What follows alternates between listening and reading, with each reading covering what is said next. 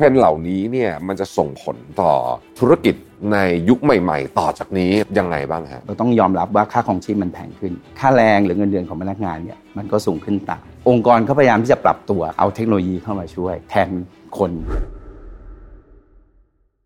อยากให้คุณรงศักดิ์ช่วยเล่าให้ฟังหน่อยว่าจริงๆแล้วเนี่ยการลงทุนเกี่ยวกับเทคโนโลยีโดยเฉพาะในเชิงที่เป็นลองเทอมหน่อยเนี่ยนะฮะอะไรที่ต้องคำนึงถึงบ้างครับ โลกของการขายของวันนี้มันเปลี่ยนแปลงไปละสถาบันการเงินต่างๆ วันนี้เราไม่ได้ไปแบงก์กันอีกละบิตคอยหรือว่า digital coin ต่างๆนะครับเราก็สามารถจะลงทุนในลักษณะนั้นได้ เทคโนโลยีที่อยู่รอบตัวเรานี้มันมันเอื้อมากให้เราสามารถที่จะใช้มันให้เป็นประโยชน์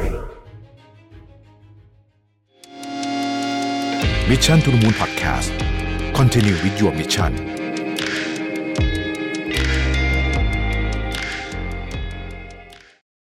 สวัสดีครับ สวัสดีครับ คุณนรงศักดิ์ครับ สวัสดีครับ ช่วงที่ผ่านมาเนี่ยมีการเปลี่ยนแปลงของโลกธุรกิจเยอะมากตั้งแต่โควิดเอ่ยตั้งแต่สงครามที่รัสเซียยูเครน แล้วก็จริงๆ เทคโนโลยี disruption ใหม่ๆ ในช่วงนี้เกิดขึ้นเร็วนะฮะจากสถานการณ์ของโลกเนี่ยก็เลยอยากจะถามว่ารูปแบบชีวิตการทำงาน รูปแบบของการใช้ชีวิตของผู้คนเนี่ยนะครับแล้วก็จริงๆ ต้องบอกว่าปริมาณงานที่มันเพิ่มขึ้น information ต่างๆเนี่ย มันเกี่ยวข้องกับเทรนด์เรื่องของ Data Center ยังไงบ้างแล้วปีนี้มีอะไรที่น่าสนใจบ้างครับอ๋อโอเคครับ ถ้าเราพูดถึงเรื่องของ Data Center นะครับหลังจากที่สถานการณ์ของโควิดมันระบาดขึ้นมาเนี่ยจะเห็นว่าธุรกิจสมัยใหม่เนี่ยมีการเปลี่ยนแปลงค่อนข้างเยอะเลยนะครับเอาเทคโนโลยีเข้ามาช่วยเยอะมากเลยนะครับการเติบโตของเทคโนโลยีก็มากขึ้นนะครับทำให้ธุรกิจของ Data Center เองเนี่ยได้ประโยชน์จาก สถานการณ์ในปัจจุบันมันก็เป็นตัวเร่งนะครับให้ธุรกิจของ Data Center เนี่ยขยายตัวมากนะครับก็มีปัจจัยอยู่หลาย ๆ ข้อนะครับที่ทำให้ธุรกิจของ Data Center เนี่ยขยายตัวนะครับข้อแรกเลยเนี่ยคือเรื่องของเขาเรียกว่า new normal นะการปรับเปลี่ยนการใช้ชีวิตของผู้คนทั่ว ๆ ไปนะครับจะเห็นว่าตอนนี้ทุกคนเริ่มใช้แพลตฟอร์ม ใช้เรื่องของแอปพลิเคชันมากขึ้น ในชีวิตประจำวันทั่ว ๆ ไปเลยนะครับประการที่2เนี่ย จะเป็นเรื่องของการคำว่า digital transformation นะครับเราเห็นว่าบริษัททั่วๆไปเริ่มที่จะมีการใช้เทคโนโลยีเข้ามาละนะครับในการทำให้ธุรกิจมันดีมากขึ้นนะครับข้อสามเองเนี่ยภาครัฐเองก็มีส่วนอยู่ไม่น้อยเลยนะครับ ตอนนี้นโยบายของภาครัฐเองเนี่ยก็ผลักดันนะครับให้ตัวรัฐบาลเองหรือเมืองไทยเองมี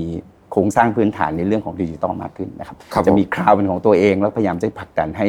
ประเทศไทยเนี่ยเป็นประเทศที่เป็นผู้นำเนาะในอาเซียนในส่วนของเรื่องของดิจิทัลด้วยเหมือนกันถ้าเราพูดถึง Data Center เองเนี่ย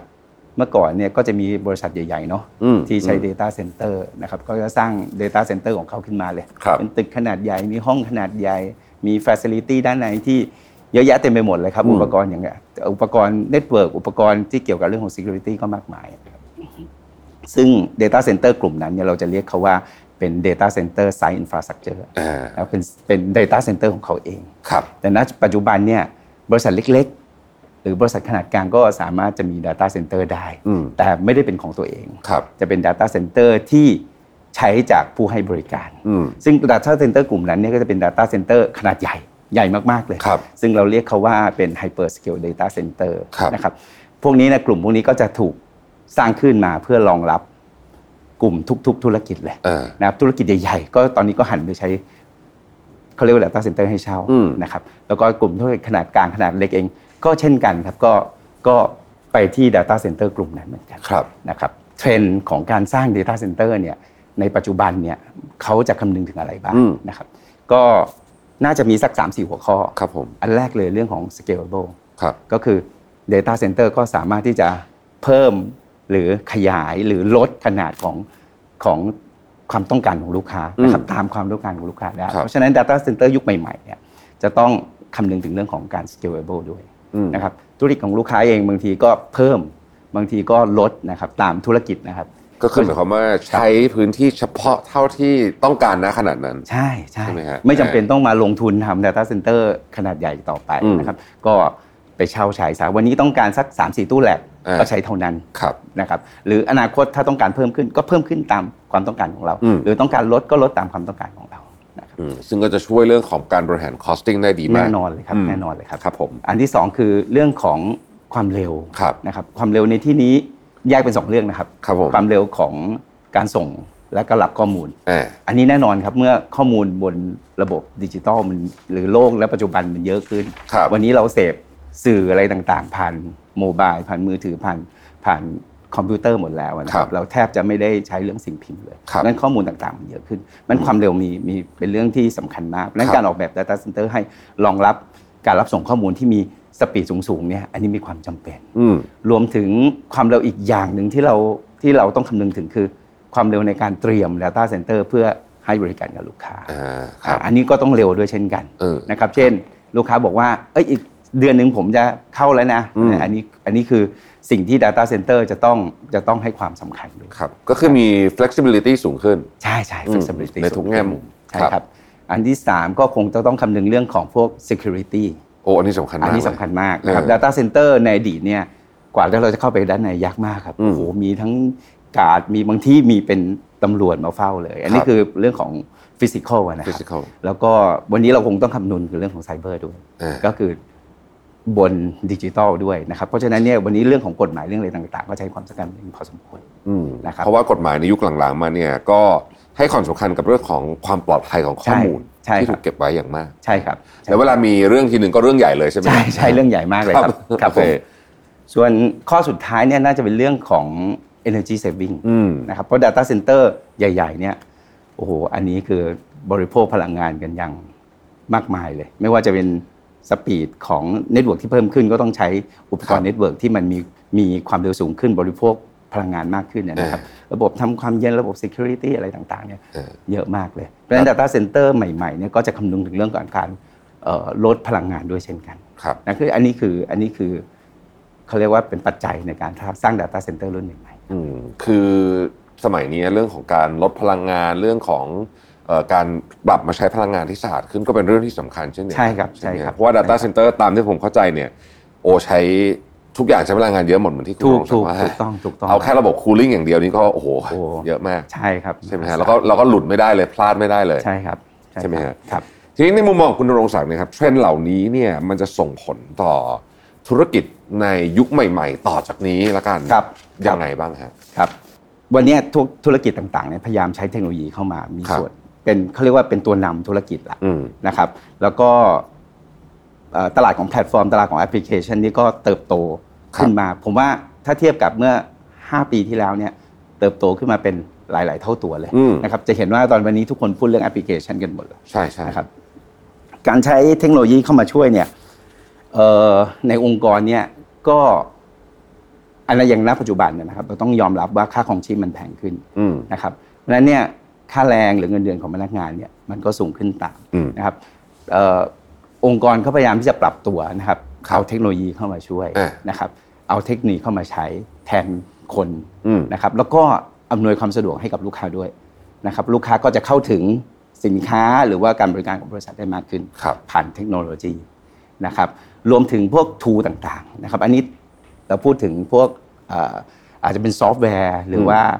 แพลตฟอร์ม หรือแอปพลิเคชันอะไรก็แล้วก็แล้วแต่ที่เรามาใช้ในออฟฟิศนะครับครับทำให้พนักงานเนี่ยเอ่อสามารถทำงานได้สะดวกสบายมากขึ้นเออแล้วก็ทำงานได้หลายหน้าที่มากขึ้นอืมเพิ่ม productivity ได้มากขึ้นด้วยเช่นกันนะครับอันสุดท้ายนี่ที่เราเห็นเลยก็คือ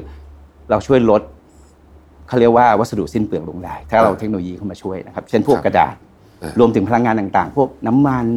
ครับพวกเอ่อไฟค่าน้ำประปา เราสามารถจะเทคโนโลยีเทคโนโลยีเข้ามาช่วยได้หมดเลยครับนะครับณปัจจุบันเนี่ย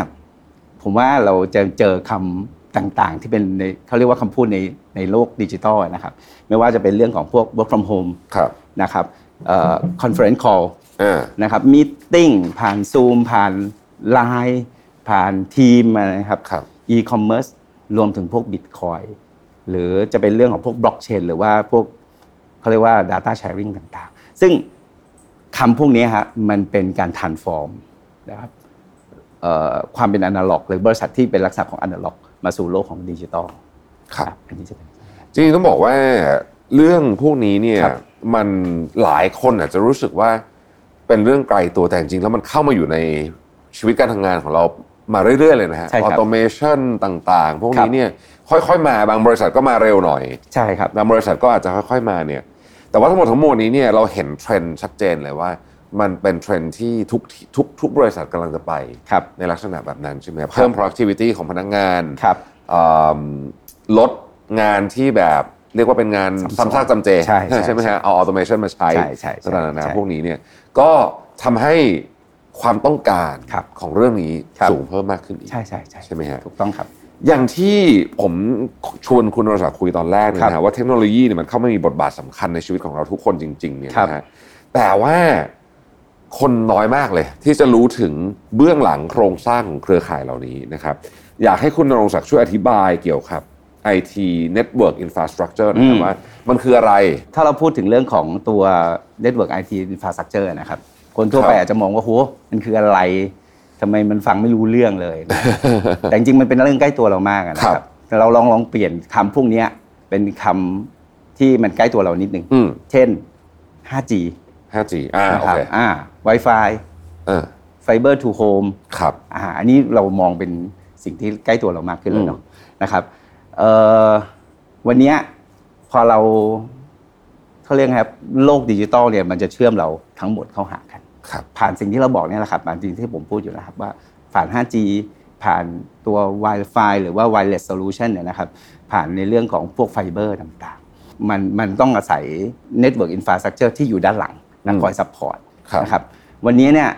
ถ้าเราไปเจอปัญหา เช่น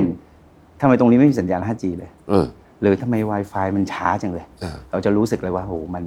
มันไม่ใช่ละนะครับวันนี้โลกดิจิตอลรอไม่ได้ครับอืมรอแค่นาทีหนึ่งยังไม่ได้เลยใช่แต่ทุกอย่างเขาเรียกว่าจะต้องเร็วอยู่เสมอครับนะครับ เด็กยุคใหม่ไม่สามารถรอคอยอะไรได้เลยครับเพราะฉะนั้นเนี่ยเอ่อสิ่งที่เราต้องการเนี่ยมันจะมีเขาเรียกว่า Network Infrastructure หรือ IT Infrastructure เนี่ยที่อยู่ support ด้านหลังเนี่ยครับ ที่ใหญ่มากเลยครับ พวกนี้มีอะไรบ้างครับ ถ้าเราพูดลงไปถึงพวกอุปกรณ์ไอทีต่างๆ ก็จะมีพวก Network Equipment ทั้งหลายนะครับพวกเซิร์ฟเวอร์เองพวกเอ่อ SAN storage รวมถึงพวก structure cabling อืมหรือโครงสร้างเรื่องของสายสัญญาณครับซึ่งอันนี้มีความสำคัญมากครับนะครับ มันก็จะเป็นจะเป็นเขาเรียกนะครับเอ่อเทคโนโลยีที่อยู่ด้านหลังเพื่อ support ให้เราเนี่ยสามารถที่จะเข้าถึงนะครับ ข้อมูลอะไรต่างๆ ได้เร็วขึ้นอืมนะครับอุปกรณ์ปลายทางที่เชื่อมต่อเราอะเข้าไปสู่ระบบดิจิทัลเองเนี่ยเราก็จะรู้รู้จักเรื่องของ Wi-Fi ครับวันนี้เทคโนโลยีไร้สายมันมันค่อนข้างที่จะเป็นที่แพร่หลายนะครับอืมพวกนี้เนี่ยสปีดมันเร็วขึ้นมากเลยครับครับวันแต่ก่อนเรา connect ผ่านเอ่อ access point หรือ Wi-Fi เนี่ยจะรู้สึกเลยว่ามันบางทีมันก็ช้าบางทีก็หลุดอะไรเงี้ยแต่วันนี้เนี่ยคุณภาพมันดีมากเลย เพราะว่ามันมี speed การส่งข้อมูลที่มันเร็วขึ้นครับเพราะฉะนั้นเนี่ย Wi-Fi เองหรือเคเบิลเองที่จะไป support กลุ่มพวกเนี้ยก็มีคุณภาพที่ดีขึ้นเหมือนกันครับครับ คุณณรงค์ศักดิ์ครับจริง ๆ แล้วเนี่ยถ้าเกิดเราพูดถึง IT Network Infrastructure ครับเนี่ยมันก็คล้าย ๆกับโครงข่ายที่ส่งไฟฟ้า ส่งน้ำใช่ไหมฮะหรือว่าท่อส่งแก๊สอะไรพวกเนี้ยที่ครับมันอยู่เบื้องหลังแต่ว่าสำคัญมากๆเพราะถ้าเกิดมีปัญหาอะไรขึ้นมาทีหนึ่งปุ๊บก็เรื่องใหญ่เลยใช่ครับนะฮะวันนี้วันนี้มันมีความซับซ้อนไอ้ Network IT Infrastructure มันซับซ้อนมากขึ้น แต่แต่ว่ายิ่งไปกว่านั้นเนี่ยที่ผมอยากถามคุณณรงค์ศักดิ์ครับคือว่าในประเทศไทยแล้วกันนะครับครับอินฟ a าสตรักเจอร์ของเราเนี่ยโอเค ในเมืองหลวงแบบนี้คงไม่ค่อยมีปัญหาอะไรหรอก แต่ว่าถ้าเราพูดถึงทั่วประเทศเนี่ยครับ ยังมีจุดที่อินฟ a าสตรักเจอร์เรายังไม่ค่อยดีไหมครับว่ามีครับแน่นอนเลยครับถ้าถ้าเราพูดถึงตอนนี้เราอยู่ในกรุงเทพนะครับฮะเราจะเห็นว่าทุกอย่างมันสะดวกสบายไปหมดเลยครับเราสามารถเข้าถึงข้อมูลได้อย่างรวดเร็วเลยอ่าแต่ถ้า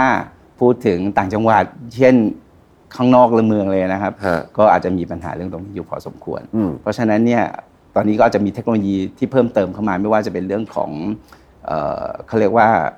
ดาวเทียมอะดาวจจะเทียมช่วยเข้ามาที่เป็น support ตรงนี้ low orbit ใช่ไหมฮะใช่ใช่อืมครับใช่ครับเทคโนโลยีดาวเทียมก็จะเข้ามาช่วยได้เหมือนกัน อืมครับครับ ก็ต้องบอกว่าจริงๆแล้วเนี่ยไอ้ไอ้เรื่องพวกนี้นี่มันใกล้ตัวมากครับนะฮะแล้วก็เอ่อถ้าเกิดว่าใครที่ไม่เข้าใจบางทีเนี่ยก็อาจจะ อาจจะลงทุนผิดเรื่องหรือว่ามองภาพระยะยาวไม่ออกอืมอยากให้คุณณรงศักดิ์ช่วยเล่าให้ฟังหน่อยว่าจริงๆแล้วเนี่ยการลงทุนเกี่ยวกับเทคโนโลยี โดยเฉพาะในเชิงที่เป็น long term หน่อยเนี่ยนะฮะมันมีอะไรที่ต้องคำนึงถึงบ้างครับ ถ้าเราพูดถึง Data Center อย่างที่ผมเกริ่นไว้ตอนแรกคือบริษัทเล็กๆเนี่ยเมื่อก่อนนี้ไม่ต้องพูดถึง Data Center เลยครับครับเต็มที่ก็มีเซิร์ฟเวอร์อยู่ที่บริษัทเออนะครับอาจจะมีเซิร์ฟเวอร์สองสามตัวนะครับเชื่อมต่อระบบแลนกันอยู่ในบริษัทครับแล้ววันนี้เนี่ยไม่ต้องละ เออนะไม่ครับต้องมีเลย มีผู้บริการหลาย ๆ ที่นะครัครับบให้บริการที่เราเรียกว่า Cloud Service เออจริง ๆ Cloud Service คืออะไรก็คือ เราเหมือนมีเซิร์ฟเวอร์เนี่ยแหละครับ แต่เราไม่รู้มันอยู่ที่ไหนอ่านะครับครับ มันจะไปอยู่ที่ไหนก็ได้นะครับในในในโลกนี้นะครับ แล้วก็เราก็สามารถที่จะใช้บริการเขาได้เลยนะครับ Cloud Service ก็จะแบ่งออกเป็น 2 ส่วน 2 อย่าง อย่างแรกเราเรียกว่าเป็น private cloud ครับกับอันที่ 2 คือเป็นเขาเรียกว่า public cloud ครับครับ private cloud เองเนี่ยก็เหมือนกับเราเอาเซิร์ฟเวอร์ของเราเนี่ยแหละครับเอาอุปกรณ์เราไปตั้งไว้ ที่ data center ที่ใดที่หนึ่งครับนะครับก็ใช้ resource ของเราเองนะครับไม่ต้องไปแชร์กับใครนะครับอันที่สองก็ถ้าเป็นเรื่องของ public cloud เนี่ยก็จะเป็นการแชร์ resource ร่วมกันเออซึ่งจริงๆมันก็ใช้ได้สองอย่างทั้งสองอย่างครับอยู่ที่ว่าเรามีงบประมาณมากน้อยแค่ไหนอ่าอันนี้ก็เป็นเทคโนโลยีตัวหนึ่งที่ที่เป็นอยู่ในโลกดิจิตอลณปัจจุบันนะครับซึ่งจริง ๆ มันตอนเนี้ยไอ้เรื่องคลาวด์เนี่ยครับแทบทุกอย่างมันถูกย้ายมา ใช่ใช่ใช่พัฒนาบนพื้นฐานนี้ ใช่ใช่ครับใช่ครับ อันที่สองเนี่ยเราก็จะเห็นพวก เอ่อเขาเรียกว่าช่องทางการขายที่มันไม่เหมือนอดีตละอืมนะครับวันนี้เรามี marketplace เราพูดเรื่อง marketplace ช่องครัทาบงการขายเราพูด application ครับนะครับเพราะฉะนั้นเนี่ยโลกของการขายของวันนี้มันเปลี่ยนแปลงไปละครับมันไม่ใช่ 4P มันในอดีตละเออวันนี้ใช่มันใช่ใช่เราสามารถจะขายผ่านออนไลน์ หรือว่ายอดขายออนไลน์ในบางบริษัทอาจจะมากกว่าการขายหน้าร้าน หรือว่าการขายโดยใช้ใช้พนักงานขายวิ่งเข้าไปก็ได้จริงครับ เพราะฉะนั้นเนี่ยเอ่อเขาเรียกว่าเทรนด์ของการลงทุนในเรื่องของอินฟราสตรักเจอร์สำหรับ สำหรับธุรกิจมันก็จะค่อนข้างที่จะเติบโตพอสมควรครับนะครับเอ่ออันที่สามเราจะเห็นเรื่องของเขาเรียกว่าการเอาข้อมูลมาทำ analyze นะครับเอ่อเคยได้ยินเอ่อคำที่ชื่อว่า big data ใช่ไหมครับอืมครับ ก็คือข้อมูลจำนวนมาก ๆ เราเอาข้อมูลเนี้ยมาใช้ประโยชน์ครับในการ analyze แล้วก็ให้มันเหมาะกับธุรกิจของเรานะครับเพราะฉะนั้นเนี่ยเอ่อพอเราต้องการข้อมูลมากๆเนี่ยสิ่งที่จำเป็นที่สุดก็เรื่องของเขาเรียกว่าพวกเซนเซอร์ต่างๆอ่า นะครับ Internet of Things ครับนะพวกนี้จะคอยเก็บข้อมูลครับเข้าไปใน Database ที่มีขนาดใหญ่ แล้วก็เอา Database เนี่ยเราก็มาทำการวิเคราะห์อืมนะครับเพื่อให้ได้ประโยชน์กับธุรกิจของเรามากที่สุดครับนะครับอันสุดท้ายก็อาจจะเป็นเรื่องของพวกบล็อกเชนครับหรือก็หรือในส่วนของสถาบันการเงินต่างครับๆวันนี้เราไม่ได้ไปแบงก์กันอีกแล้วครับนะครับเราเราอย่างผมเนี่ยไม่แทบจะไม่ได้ไปที่ธนาคารอีกเลยนะครับครับเราเราโอนเงินเราทำธุรกรรม พวกบิตคอยหรือว่าครับดิจิทัลคอยต่างๆนะครับ เราก็สามารถจะลงทุนในลักษณะนั้นได้ครับเพราะฉะนั้นเนี่ยเราจะเห็นว่าธุรกิจหรือว่าเอ่อเทคโนโลยีที่อยู่รอบตัวเรานี่มันมันเอื้อมากนะครับให้เราให้เราสามารถที่จะใช้มันให้เป็นประโยชน์ เพราะฉะนั้นการลงทุนเนี่ยถ้าเป็นบริษัทขนาดกลางหรือขนาดเล็กเนี่ยผมผมมองว่าการลงทุนอาจจะ อาจจะไม่ได้ใช้งบประมาณอะไรที่มันมากมายอ่าไม่ได้ไม่ได้ไม่ได้ทำยากเหมือนสมัไม่ยก่อนไม่ละครับไม่ละเพียงแต่เราอาจจะต้องเรียนรู้หรือรู้จักอืมเทคโนโลยีให้มันมากขึ้น แล้วเราใช้เทคโนโลยีกลุ่มนั้นให้เป็นประโยชน์ครับครับคุณณรงค์ศักดิ์ครับเมื่อกี้เนี่ยเราคุยกันมาหลายเรื่องก็ครับก็ส่วนใหญ่เราก็คุ้นๆกัน แต่ว่าอันหนึ่งที่ผมอยากจะชวนคุยนิดนึงก็คือว่าตัวบล็อกเชนเนี่ยครับแอปพลิเคชันจริง ๆ ไม่นับพวกคริปโตเคอเรนซีเนี่ยนะครับฮะ คุณนรศักดิ์มองว่ามันจะไปทำอะไรได้บ้างครับในอนาคตเยอะแยะเลยครับอืมเยอะแยะเลยครับเพราะว่าเทคโนโลยีบล็อกเชนเองเนี่ยมันก็จะพูดถึงเรื่องของเอ่อเราต้องเชื่อเชื่อถือมีความมีความเชื่อมั่นนะครับในในในลักษณะของดิจิทัลเพราะฉะนั้นเนี่ยบล็อกเชนมันสามารถจะถ้าในมุมของผมมันสามารถใช้ใช้ได้ในทุกๆธุรธุรกรรมเลยหรือทุกๆธุรกิจเลยด้วยซ้ำครับซึ่งมันก็จะเปลี่ยนวิธีการทำธุรกิจจากเดิมที่จะต้องมีเรียกว่าเป็นอ่าตัวกลางใช่ไหมฮะในการที่จะบริหารจัดการ transaction เพื่อให้สองฝั่งครับเชื่อใจกันมาครับเป็นมาเป็นเชน Network ใช่อ่าเพราะฉะนั้นเนี่ยมันมันถูกพิสูจด้วยคนจำนวนหมู่มากครับนะครับโหนดที่มากๆอะไรเงี้ยเพราะฉะนั้นเนี่ยมันมันมีความ เขาเรียกว่าปลอดภัยที่ค่อนข้างที่จะสูงอืมแต่เทคโนโลยีมันก็เปลี่ยนแปลงไปได้ตลอดเวลา เราก็ไม่รู้ว่าอนาคตจะมีอะไรเพิ่มอ่าใช่เพราะว่าเดี๋ยวนี้เนี่ยหปีต่อจากนี้ก็อาจจะเป็นอีกเรื่องหนึ่งใช่ใช่ใช่ไหมฮะใช่ใช่ครับเพราะมันเร็วมากเลยครับ ตอนนี้ทาง 9D นี่มีโซลูชันหรือว่าเครื่องมืออะไรบ้างที่จะมาช่วยทำธุรกิจให้ง่ายขึ้น แล้วก็ทันครักับบเทรนด์ Data Center ในโลกอนาคตบ้างครับ นายดีนะครับชื่อจริงของชื่อเต็มของเราก็คือนาย distribution นะครับแล้วก็มีอุปกรณ์ที่เป็นเรื่องของ structure cabling ครับนะครับอันนี้เป็นโปรดักต์หลักของเราเลยครับนะครับเรามีอุปกรณ์ที่ใช้ใน Data Center ไม่ว่าจะเป็นตู้แลกนะครับไม่ว่าจะเป็นเรื่องของพวก intelligent PDU ครับหรือก็พวก intelligent e-logging เขาเรียกอ่า e-logging อะนะครับแล้วก็จะมีอุปกรณ์ network ครับนะครับแล้วก็มี wireless solution ด้วยครับนะครับ เรายังมีทีมวิศวกรอืมนะครับของบริษัทเองที่จะให้คำแนะนครับำนะครับเอ่อกลุ่มลูกค้าว่า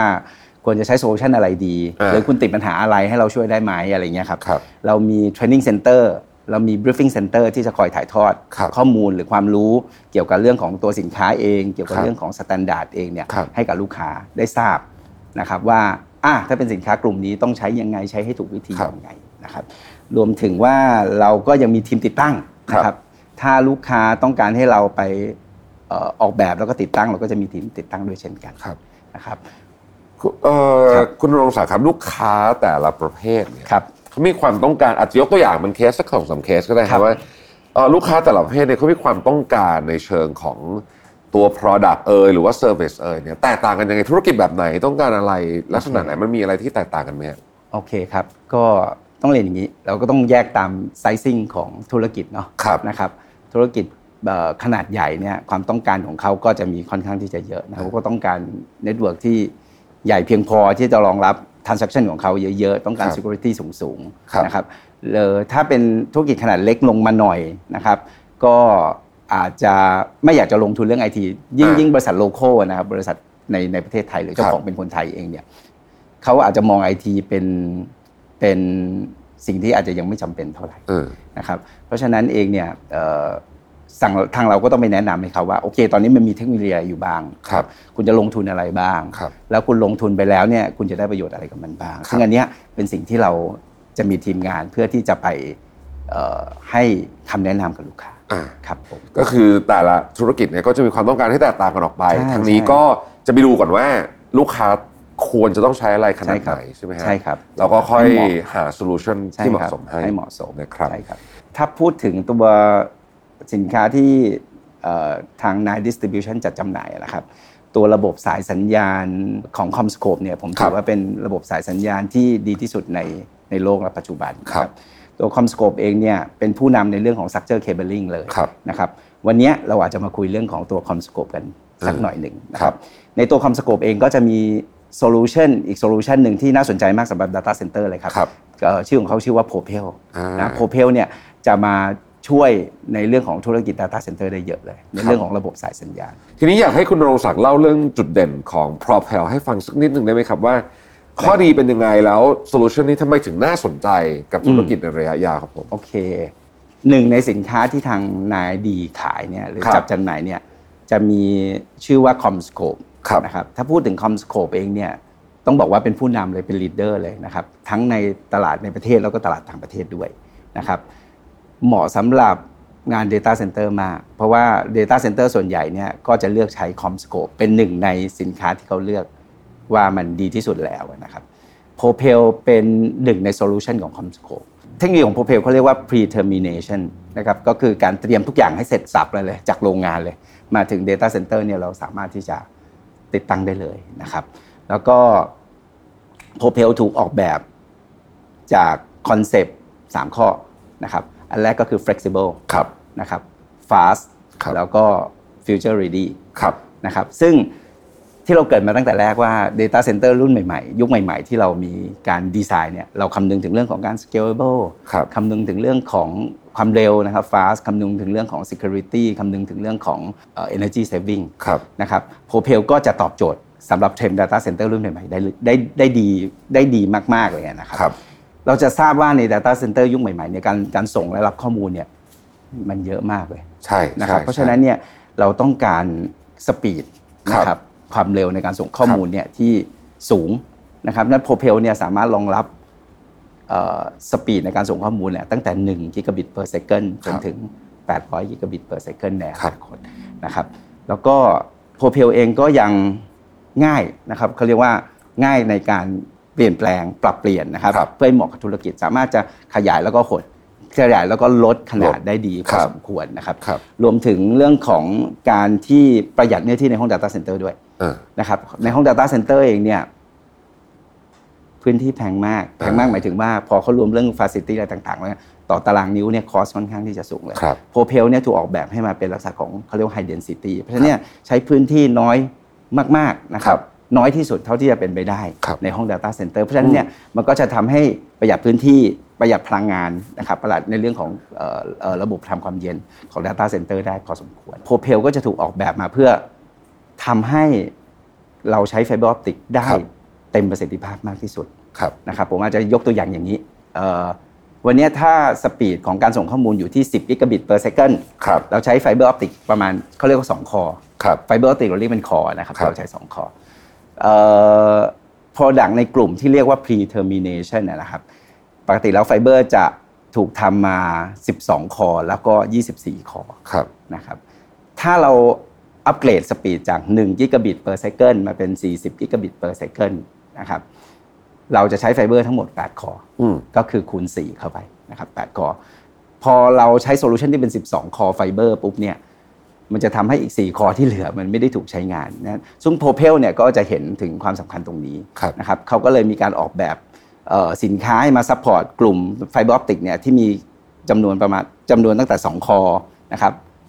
8 คอ 12 คอ 16 คอ 24 คอ รองรับสปีดตั้งแต่1 gigabit per second จนถึ ง 800 megabit per second ได้เลยอ่านะครับโอเคอีกอันหนึ่งที่ Propel ดีมากเลยก็คือเรื่องของเทคโนโลยีที่เรียกว่า low loss ultra low loss อ่านะครับครับ การส่งข้อมูลที่มีสปีดความเร็วสูงๆ ต้องใช้ความถี่ในการส่งที่ค่อนข้างที่จะสูง เพราะฉะนั้นครับการเดินทางบนบนสายสัญญาณไม่ว่าจะเป็นไฟเบอร์ออปติกหรือว่า สายทองแดงอะนะครับ มันจะมีการ loss ของสัญญาณเนี่ยที่ค่อนข้างที่จะเยอะพอสมควรนั้น Propel จะถูกออกแบบให้ให้มีเทคโนโลยีที่เรียกว่า low loss ultra low loss ทำให้การส่งสัญญาณในสปีดสูงๆเนี่ยดีมากครับนะครับอันนี้อันนี้คือเทคโนโลยีของตัว Propel นอกเหนือจากตัว Propel นะครับครับ CommScope ยังมีโซลูชันอีกเยอะมากเลยครับ มีสินค้าเยอะมาก ยกตัวอย่างเช่นเอ่อ Cat 6A Solution ซึ่งมารองรับ สปีดที่ 10 gigabit per second นะครับบนสายเขาเรียกว่าสาย copper ครับนะครับเรามีกลุ่มไฟเบอร์ออปติก multimode ครับเวอร์ชันใหม่ล่าสุด ซึ่งเราเรียกว่าเวอร์ชัน OM5 นะครับครับคือเวอร์ชัน 5 ซึ่งอันเนี้ยสามารถรองรับสปีดได้ถึง 40 gig เลยครับนะครับหรือ 100 gig เลยนะคครับแล้วก็มีเรื่องของรางนะครับเอ่อใน Data Center จะเห็นว่าเคเบิลเยอะมากอ่าใช่จะมีใช่ใช่รางโซลูเขาเรียกว่า เป็นรางเก็บสายอ่านนะครับของครั Comscope นะครับเคเบิลเขาเรียก cable routing นะครับครับในห้อง Data Center นะครับเรามีตัวเขาเรียกว่า AIM ครับ Automate Infrastructure Management อืมนะครับกลุ่มเนี้ยจะทำให้ cabling ที่เรามองว่ามันเป็นเป็นแค่สายเคเบิลอย่างเดียวครับเนี่ยฉลาดมากขึ้นอ่านะครับสามารถโอเคที่จะมอนิเตอร์ได้มากขึ้นครับอันนี้กลุ่มสินค้าหลัก ๆ ที่ CommScope มีอยู่ณปัจจุบันครับ ครับผมอยากให้คุณณรงค์ศักดิ์ช่วยปิดท้ายนะครับว่าครับคุณณรงค์ศักดิ์มีเห็นลูกค้ามาเยอะมากครับ นะฮะทั้งองค์กรขนาดใหญ่ขนาดเล็ก แล้วผมครับเชื่อว่าองค์กรขนาดใหญ่เองทุกสมมติว่าองค์กรขนาดใหญ่เนี่ยหลายองค์กรครับเขาก็คงไม่ได้มีวิธีคิดเรื่องเทคโนโลยีเหมือนกันเป๊ะๆหรอกครับสำหรับคนที่ invest เรื่องนี้เยอะๆในตอนนี้ครับนะฮะกับคนที่ยังรู้สึกเอ๊ะไม่ค่อยแน่ใจเหมือนกันว่ามันจะสำคัญหรือเปล่า คุณรองศักดิ์เห็นเอาพุตครับของแต่ละองค์กรเนี่ยแตกต่างกันไหมครับ เริ่มเห็นความแตกต่างที่มีนัยสำคัญสำหรับอนาคตไหมครับ โอ้อันนี้ต้องบอกว่าถ้าวันนี้เราไม่ให้ความสำคัญกับเทคโนโลยีเลยนะครับอืมผมว่าเราจะเอาอย่างรวดเร็วเลยอ่านะครับเราจะตามบริษัทอื่นๆไม่ทันแน่นอนครับนะครับวันนี้เทคโนโลยีเปลี่ยนแปลงเร็วมาก เทคโนโลยีส่วนใหญ่ก็มีการเปลี่ยนแปลงไปพอสมควรแล้วครับเพราะฉะนั้นถ้าเรายังไม่ลงทุนอ่ากับเรื่องของเทคโนโลยีเนี่ยผมว่าอันนี้เรื่องใหญ่อืมนะครับเพราะฉะนั้นเราอาจจะจำเป็นมาก ๆในการที่ต้องใช้เทคโนโลยีเป็นตัวนำธุรกิจ เป็นตัวนำมากกว่าธุรกิจการใช้เทคเอ่อเทคโนโลยีเพื่อ support ธุรกิจอ่าอัโอ้นผนี้มชอบจะคนนี้มากเลยใช่ต้องใช้เทคโนโลยีเป็นตัวนำธุรกิจใช่ครับใช่ครับมากกว่าเป็นเพียงแค่ supporting role ใช่ช่ในอดีตที่หลายคนอาจจะคิดแบบนั้นใช่อ่าใช่แต่ตอนนี้ไม่ใช่แล้วใช่ตอนนี้ครับเทคโนโลยีเป็นตัวนำตัวนำธุธุรรกิจกิจไปแล้ว แล้วเราก็เห็นว่าหลาย ๆ บริษัทที่เติบโตอย่างรวดเร็วในครับช่วงเวลา 5 ปี 10 ปีที่ผ่านมาเนี่ยครับเขาทำแบบนั้นจริงๆใช่ถูกต้องครับใช่ไหมครับโอ้วันนี้เราได้ประโยชน์ได้ความรู้ดี ๆ มาก ๆ เลยนะฮะโดยเฉพาะเกี่ยวกับเรื่อง Data Center แล้วผมคิดว่าหลายคนเนี่ย ไม่ค่อยรู้เรื่องนี้เท่าไหร่พูดจริงๆครับนะฮะวันนี้น่าจะได้เอ่อความรู้ลองไปต่อยอดดูนะฮะครับแล้วถ้าเกิดว่าสนใจยังไงเนี่ยสามารถติดต่อมาทาง 9D ได้นะได้เลยครับพื่อที่ยิจะนดีเลยครับทางนี้จะช่วยหาโซลูชันที่เหมาะสมกับองค์กรของท่านได้ได้ครับยินดีนะครับยินดีวันนี้ครับต้องกราบขอบพระคุณคุณนรงศักดิ์อย่างมากขอบคุณนะมากคครัรับบครับ สวัสดีครับสวัสดีครับครับ Mission to the Moon Podcast Continue with your mission